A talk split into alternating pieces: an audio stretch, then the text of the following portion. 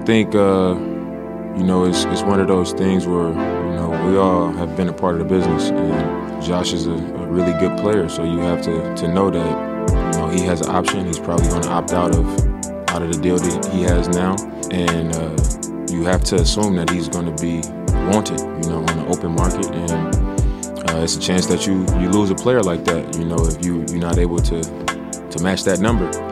Uh, so it's either that or you know find an opportunity where you know you can position yourself to maybe do something else significant uh, instead of just having a loss, you know, for a, a significant player. So you know, it's not something where you say, "Oh man, that's going," to you know, put them over the top. But you know, I think it's a game of chess. You know, especially when you're in a smaller market and uh, you're in a position that that we were in with this specific situation. So you know, you got to do what you got to do, and you just got to. Uh, you know, trust the process and that we positioning ourselves to be able to do something that can really help us. Hey, Rip City, this is Justice Winslow, and it's time to open the briefcase with Casey Holdahl. Greetings, Blazer fans, and welcome to The Briefcase, episode 23 of The Briefcase, your podcast covering the day to day of the Portland Trailblazers and beyond. I'm your host, Casey Holdahl, and that was Damian Lillard discussing the first trade that Portland made in the last week that sent Josh Hart to New York in exchange for Cam Reddish, Ryan Arcidiacono, and a lottery protected first round pick in 2023. The NBA trade deadline has come and gone, with the Trailblazers making a number of moves to add size, youth, defense, and financial flexibility in the offseason. But even though the trade season is supposed to be over, one of those deals the Trailblazers entered into might be in jeopardy. We'll recap the trades that we know are locked in, consider what happens if one of those transactions is nullified, and hear from Trailblazers General Manager Joe Cronin regarding his thoughts on the last couple of days of deals in Rip City on this edition of The Briefcase. Usually, we'd run down some of the various news and notes from the last few days, update where the Trailblazers are at in the standings and in their rankings in offensive and defense efficiency, and check in on the Trailblazers betting markets. But since the NBA trade deadline only comes but once a year, we're going to skip those standards for one show and get right into the transactions that the Trailblazers have entered into in the last few days. First off, the Trailblazers sent Josh Hart to New York for various players and as a conditional first round pick. And while it was originally reported as separate deals, the move sending Hart to the Knicks and the deal bringing in Matisse Thybulle from Philly were technically all part of one trade. So let's go ahead and run that down right now. The Trailblazers acquired forward Cam Reddish, guard Ryan Archie Arcidiacono, I'm going to dial that in one of these days, and a lottery protected 2023 first round pick from the New York Knicks in exchange for Josh Hart. Additionally, the Trailblazers acquired Matisse Thybulle from the Philadelphia 76ers for a 2029 second round pick and sent a 2027 second round pick to the Charlotte Hornets. Charlotte then sent Jalen McDaniels and a 2024 second round pick to Philadelphia and received a 2023 second round pick from the Sixers and guard forward Svi Mykhailiuk from the Knicks. Svi, I apologize for butchering your name there. So basically, the Trailblazers get to take a flyer on Cam Reddish, who was the 10th overall pick of the 2019 draft, but has just never really found his slot either with the Hawks or with the Knicks. The Knicks traded for him last season. It seemed like he was making some progress. For whatever reason, he had fallen completely out of favor in New York. Hasn't played, I think, since December 3rd, though he is getting a start in his first game with the Portland Trailblazers. So seeing his first action well over two months in his first game with Portland. Arcidiacono gives the Blazers another ball handler, something they've needed, particularly with Justice Winslow out. And in Matisse Thybulle, obviously you have a guy who is an elite defensive player, a guy who has won back-to-back all defensive second team honors. Portland hasn't had a guy who's won all defensive team honors in I don't know how long. While he might not be the offensive weapon that a guy like Josh Hart was, just as elite defensively, in fact, more elite defensively. So you lose something on the offensive end, but you gain something on the defensive end trading Josh Hart for Matisse Thybulle. And that's not even to speak of what you get out of Reddish, who is a young, athletic, full of potential, could be a two-way guy, but just has to put it together. Portland staff is very excited about getting a guy like Cam Reddish. They really feel like once they get him in the building, get into him a little bit, they can figure out ways in order to get his game to a point where he can improve to the level to become the player that people thought he was going to be out of Duke when he was selected in 2019. And that's the absolutely nothing of the first round pick that Portland got in the deal with the New York Knicks. It's a lottery protected first round pick, which means that if the Knicks end up in the playoffs, Portland gets the pick this season. If they don't, it converts to two second round picks later on.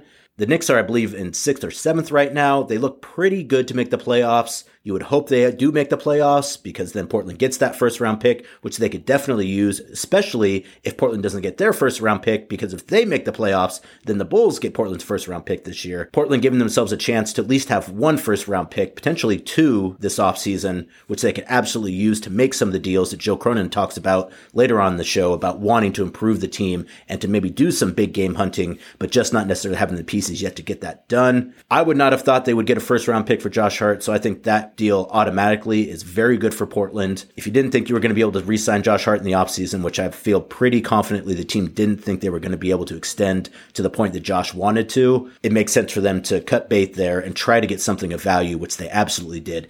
Even if Cam Reddish doesn't work out, even if you don't really believe in Matisse Thybulle, you still get that first round pick as opposed to losing Josh Hart for absolutely nothing. That's obviously a great deal for Portland. Which then brings us to the three team deal, sending Gary Payton 2 to Golden State in exchange for five second round picks and Kevin Knox from Detroit. Though, according to the folks at The Athletic, there are issues which might reshape this deal or scuttle it entirely. The deal is announced by the team Thursday afternoon as the Trailblazers acquired forward Kevin Knox 2 via the Detroit Pistons and five second round picks in a trade that sent Gary Payton 2 to the Golden State Warriors, center James Wiseman from the Warriors to the Pistons, and forward Saddiq Bey from the Pistons to the Hawks but according to Shams Charania at The Athletic, GP2 failed his physical, which puts the entire transaction into limbo. It's possible that the deal is reworked, presumably with the Warriors giving up less in order to get Gary Payton 2, who played through injury during Golden State's 2022 championship run, or cancel it altogether. I would imagine neither team wants to do that, so it very likely comes down to whether Golden State and Portland can agree on a different deal structure or if they have to cancel the transaction altogether. And for what it's worth, I believe a team can just waive the requirement that a player passes their physical in order to finish the deal off. And as I understand it, Golden State also got some significant luxury tax savings by moving off Wiseman, so they're getting some relief as well already. So that is also an option. The Warriors reportedly have until Saturday night to decide how they want to proceed, so it's very possible that this will be resolved one way or another by the time you listen to this podcast. Though if you're a subscriber, you probably are hearing this before that, so you should really consider subscribing if you haven't already. Now that I've said my piece, let's go ahead and hear what Trailblazers general manager Joe Cronin said about Portland's deadline performance performance. Cronin discusses the initial plan and then pivoting, the areas in which he feels the team still needs to improve, trying to set the team up for future moves down the road, his thoughts on Reddish, Thybulle, Knox, and Arcidiacono, and a little bit about Gary Payton 2 as well. Here's what Joe Cronin had to say.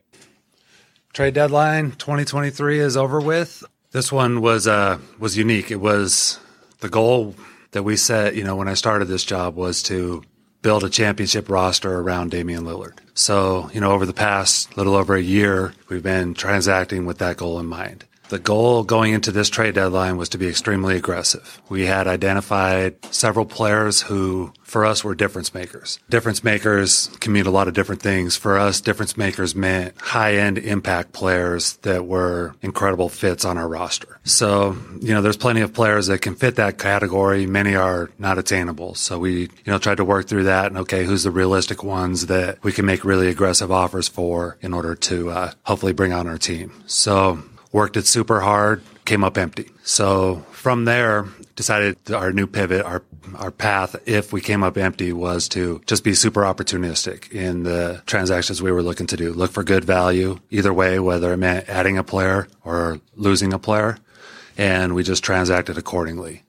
So the you know our main goal throughout those transactions were how do we build for future rosters, you know, future seasons rosters where you know, it goes back to some of the stuff we did at the last trade deadline. Accumulate as many assets as possible in order to make a big push for high end talent.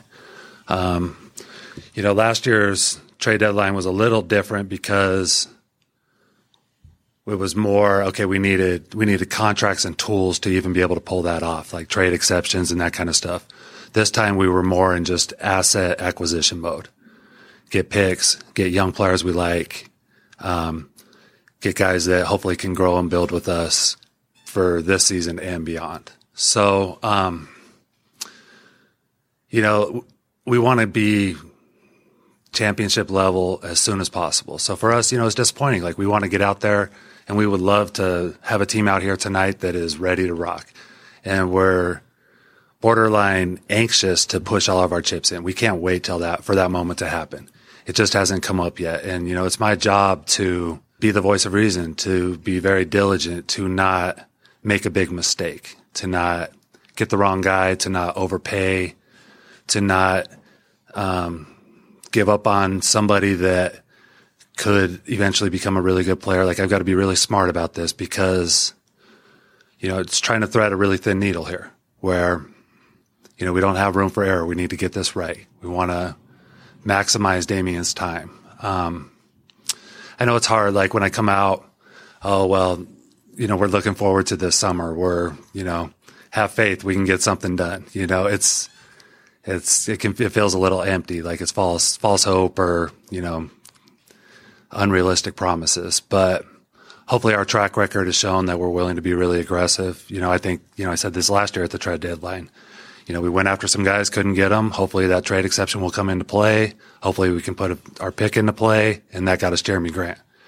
So, you know, and that we went into that draft with the number seven pick and we're trying to be aggressive with that. Like you won't see from this group a lack of trying or a lack of innovation or a lack of creativity. We're going to be ridiculously aggressive to the point where once we push our chips all the way in, like deal to deal, you might look and say, wow, they lost that deal. They gave a lot for that guy. But no, that's just us pushing our chips in. We feel extremely obligated to put uh, a great roster around Damian Lillard. And when I say we, that's from the top. Jody and I have had a lot of conversations about how important it is for us to do right by Damian. And we plan to do that. But, you know, and you can ask Damian this, but he understands this that it doesn't always fall into place immediately. We understand the timeline is short as far as we want this runway to be as long as possible for him. But at the same time, as long as the intentions are in the right place, we're willing to wait it out for that terrific opportunity to present itself. Um, you got to have the assets to be able to maximize these opportunities. And we think we did some of that here at this trade deadline. We improved, you know, our asset pool. So, um, we're going to keep working. We're, we're not disappointed. We're positive about our ability to get things done and still really hopeful about this team's future. So with that, I just want to do a bunch of questions with you all. The negotiations were all over the board. You know, sometimes you call, you get shot down, shot down immediately. Like they, they don't even want to listen. Call back two weeks later. Has anything changed? No. Okay. That one's done.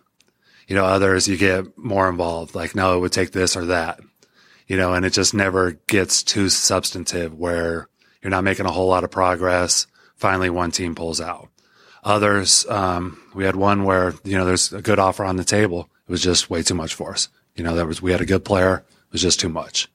So, you know, it really, it's a wide ranging. It's funny when you're, when you're going after those top, top players, like it can be a really quick exercise, especially in a league that's so competitive right now. There, there weren't a whole lot of teams looking to, you know, take a step back. So, you know, we just have to make sure we touch all those touch points and just, you know, check every box and, you know, really be active. And we were. So I think, you know, you lay some foundation as well for future talks, which help, you know, at least, you know, how each other feel about it, how each team feels about each other's rosters and those kind of things. So, you know, so that's a little like with Jerami where, you know, we built that foundation. Eventually those talks heated up. It took four months a big thing I've talked about, I think, you know, pretty much all season long and even going into this season was um, we have a lot to learn about this roster. And now we're north of 50 games in, and I think we've learned quite a bit. And one of the things, one of the most profound things we've learned, and, you know, I think we assumed going into it, but we feel even more validated now is that Damian and Anthony make you elite offensively. Pretty much any way you cut it, those two are so good that um, no matter what, we're going to thrive offensively. The last month, I mean, our offensive rating's been through the roof. I think they're really starting to settle in. So going into this trade deadline and, you know, even before, like we've been trying to do this, like with the addition of Jerami and um, some of the other guys, we're trying to support these guys with, you know, real defenders with real size, with real length. So, um, we've been incrementally building towards that. Um, I'll be the first to acknowledge that we're not big enough. We're not long enough. We're not tall enough. Um, we're not defensive minded enough. This is something that's going to be a continual push from us. And you'll definitely see me lean way t- towards that side, like I think it would take quite a bit for our offense to break.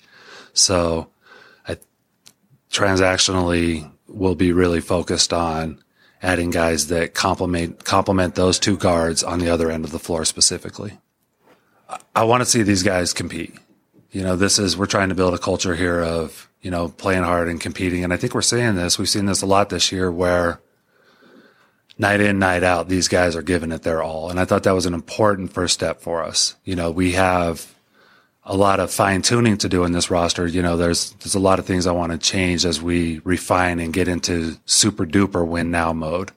But I want that culture of competitiveness to continue through. Like these guys go out and do your thing. And I think they're very capable. And I'm really interested to see what this new group has in store. Is it, Gonna follow. yeah, I mean, is it possible that we see what we what happened last year if it gets to a certain point? Oh. It's too soon to say. I think sometimes, you know, those things like guys get injured or whatever, or you just have a bad run and things change and you decide to play some young guys or you look at certain rotations or whatever. But, um, as currently constructed, the way things are going, I don't foresee that being, you know, paramount in our minds. But knowing we'll adjust as needed. Can you elaborate a little bit more on how the moves you made this week will help in the summer? Yeah, pursuit? sure. You know, certain things come into play, whether it's, um, you know, the, the obvious ones are we got a first and I guess potentially now five seconds. Um, so those are, you know, good currency in the marketplace and definitely help enhance a package. There were other things that, you know, we had to do just financially where, you know, the Josh Hart trade, you know, he was about to be a free agent. So the thought was, you know, let's, um, let's get something for him and not lose him for nothing. Those kind of things. So, um, I think we're definitely positioned with a better asset pool than we started with. And for me, that's, that's really important. We're confident that we can go out and, you know, win some free agent recruiting battles. We, you know, we really believe in what we're building here. And I think our reputation is really strong around the league. You know, players love Chauncey Billups and it's, you know, the players, it's a really important relationship for them that, you know, they have to see this, this person every day, you know, all day. This is their, you know, of like another teammate if you with more, you know, impact. So I think Chauncey, Damian, you know, the environment we've built, um, our potential, I think are all going to be, you know, really intriguing pieces, you know, especially as we continue to build this out, you know, you see where as you become more and more competitive, you get more and more appealing, especially from these veteran guys that, you know, their careers are, their timeline's getting shorter and they're looking to win and, you know, be in a great position. So, um, I'm confident and we'll never, you know, be arrogant about our ability to get somebody, but we'll also never duck from, you know, a recruiting battle against teams that, you know, might have historically won out in those things. So first one was, uh, we did Josh Hart for Cam Reddish. Um, Cam really talented, 23 years old, six eight wing, you know, handle pass shoot, solid defender. Um, I think this environment is going to be terrific for him. I'm excited about Cam. Um, there's not too many guys his skill set, size, and age that you come across, and um, I'm encouraged by, you know, him being here, and I'm excited about our the development that we can put him through, and you know, he's gonna get he's gonna get some playing time, and I think Chauncey's gonna be good for him and empower him, and I think we're gonna see some good things. What's your read on why it hasn't worked for him? Yeah, I mean, every guy's path is different. It's this league is so so difficult, and sometimes it's situational. Sometimes it's just your development curve. Like some guys thrive early, some thrive late, you know, and some it's just the they just need a different opportunity or a different role. So, um, it's really all over the board. And with Cam, I think, you know, it's definitely not a question of talent. Sometimes it's just a question of getting the right opportunity and um, hopefully we'll be able to provide something that's more amenable for him that way um, other guys we acquired um, matisse Thybulle, flat out elite defender And, you know, as you heard me talk earlier, that's something we're really emphasizing. So for us, um, Matisse has always been a target, and we were really excited to get him at what we thought was a uh, a pretty good price. So I'm excited about that one. Uh, Ryan Arcidiacono, we've been wanting to add a an additional guard. Um, you saw, I think you saw, like when we had some injuries early in the season, we just we didn't have enough guard depth, especially like head initiator, point guard depth. So Ryan will bring that. He'll bring, you know, a stableness to the offense. He'll bring toughness. He'll bring, you know, a pretty good skill set. He'll bring a great like locker room presence. So we're excited to have just a tough dude that knows how to play. Um, and then Kevin Knox, um, a little bit like Cam, where, you know, lottery pick that, um, has had some highs and had, had some lows and jumped around a tad. But again, another really talented guy who, um, physical specimen that can shoot the ball, um, and is still developing. And I think, uh, our environments would be good for him. Sean, Bill. Joe, putting aside the current status of the trade, what was it that led you to, you know, given that Gary was, you know, your big free agent addition this off season and, you know, was a regular rotation player once he got healthy, what went into the decision that he was somebody you wanted to move off of for picks and he wasn't going to be a part of it going forward? Mm-hmm. It was really strictly about the deal. Um, we just thought five second round picks and uh, eight million dollar accept, trade exception was too good to pass up. It was really no indictment of Gary or you know how things had gone. It was just a way to improve our asset pool and then create this trade exception as well. So.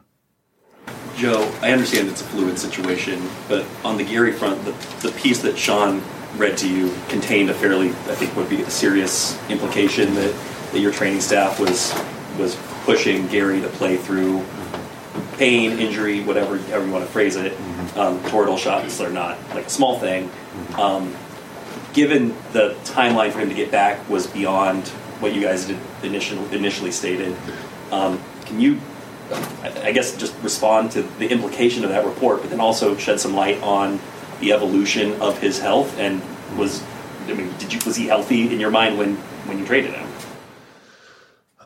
player safety is super important to us. I mean, it's a super important thing around the league. Um, you know, we were playing him. He was playing and he had been cleared and we were confident that he was healthy when he was playing. We did, we would not have brought him back if we thought he wasn't healthy or if he was at risk. So, um, you know, you trust that we did the right thing and you trust that our process was correct. And, you know, these, these reports, you know, I think if you knew our the clearance process was proper, so I'll have to rely on that.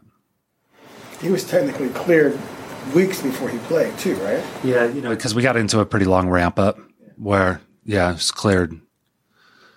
You know, I don't want to get too deep into this, but you know, quite a ways ahead of him playing. So we were, we did a lot of one on o, one on one, two on two, three on three build up to, you know, get him safely back on in a five on five environment. Well, that was Joe Cronin in his post trade deadline press conference. Obviously, very much to digest there, but we're going to leave it there for this edition of the briefcase. We'll get back to it next week with new episodes, and by then we'll know if Portland is still getting those second round picks or if GP2 is coming back. We'll know a little bit more about some of the new players. We'll have a chance to get in front of Matisse Thybulle and Kevin Knox. Cam Reddish and Archie Arcidiacono are already playing. In fact, they're playing as of right now. So we'll have more from them and their first performances, and a little look towards the All Star break and All Star weekend as well. Plenty to get to next week. Thanks for joining me on this edition of the Briefcase. Talk very soon. Go Blazers.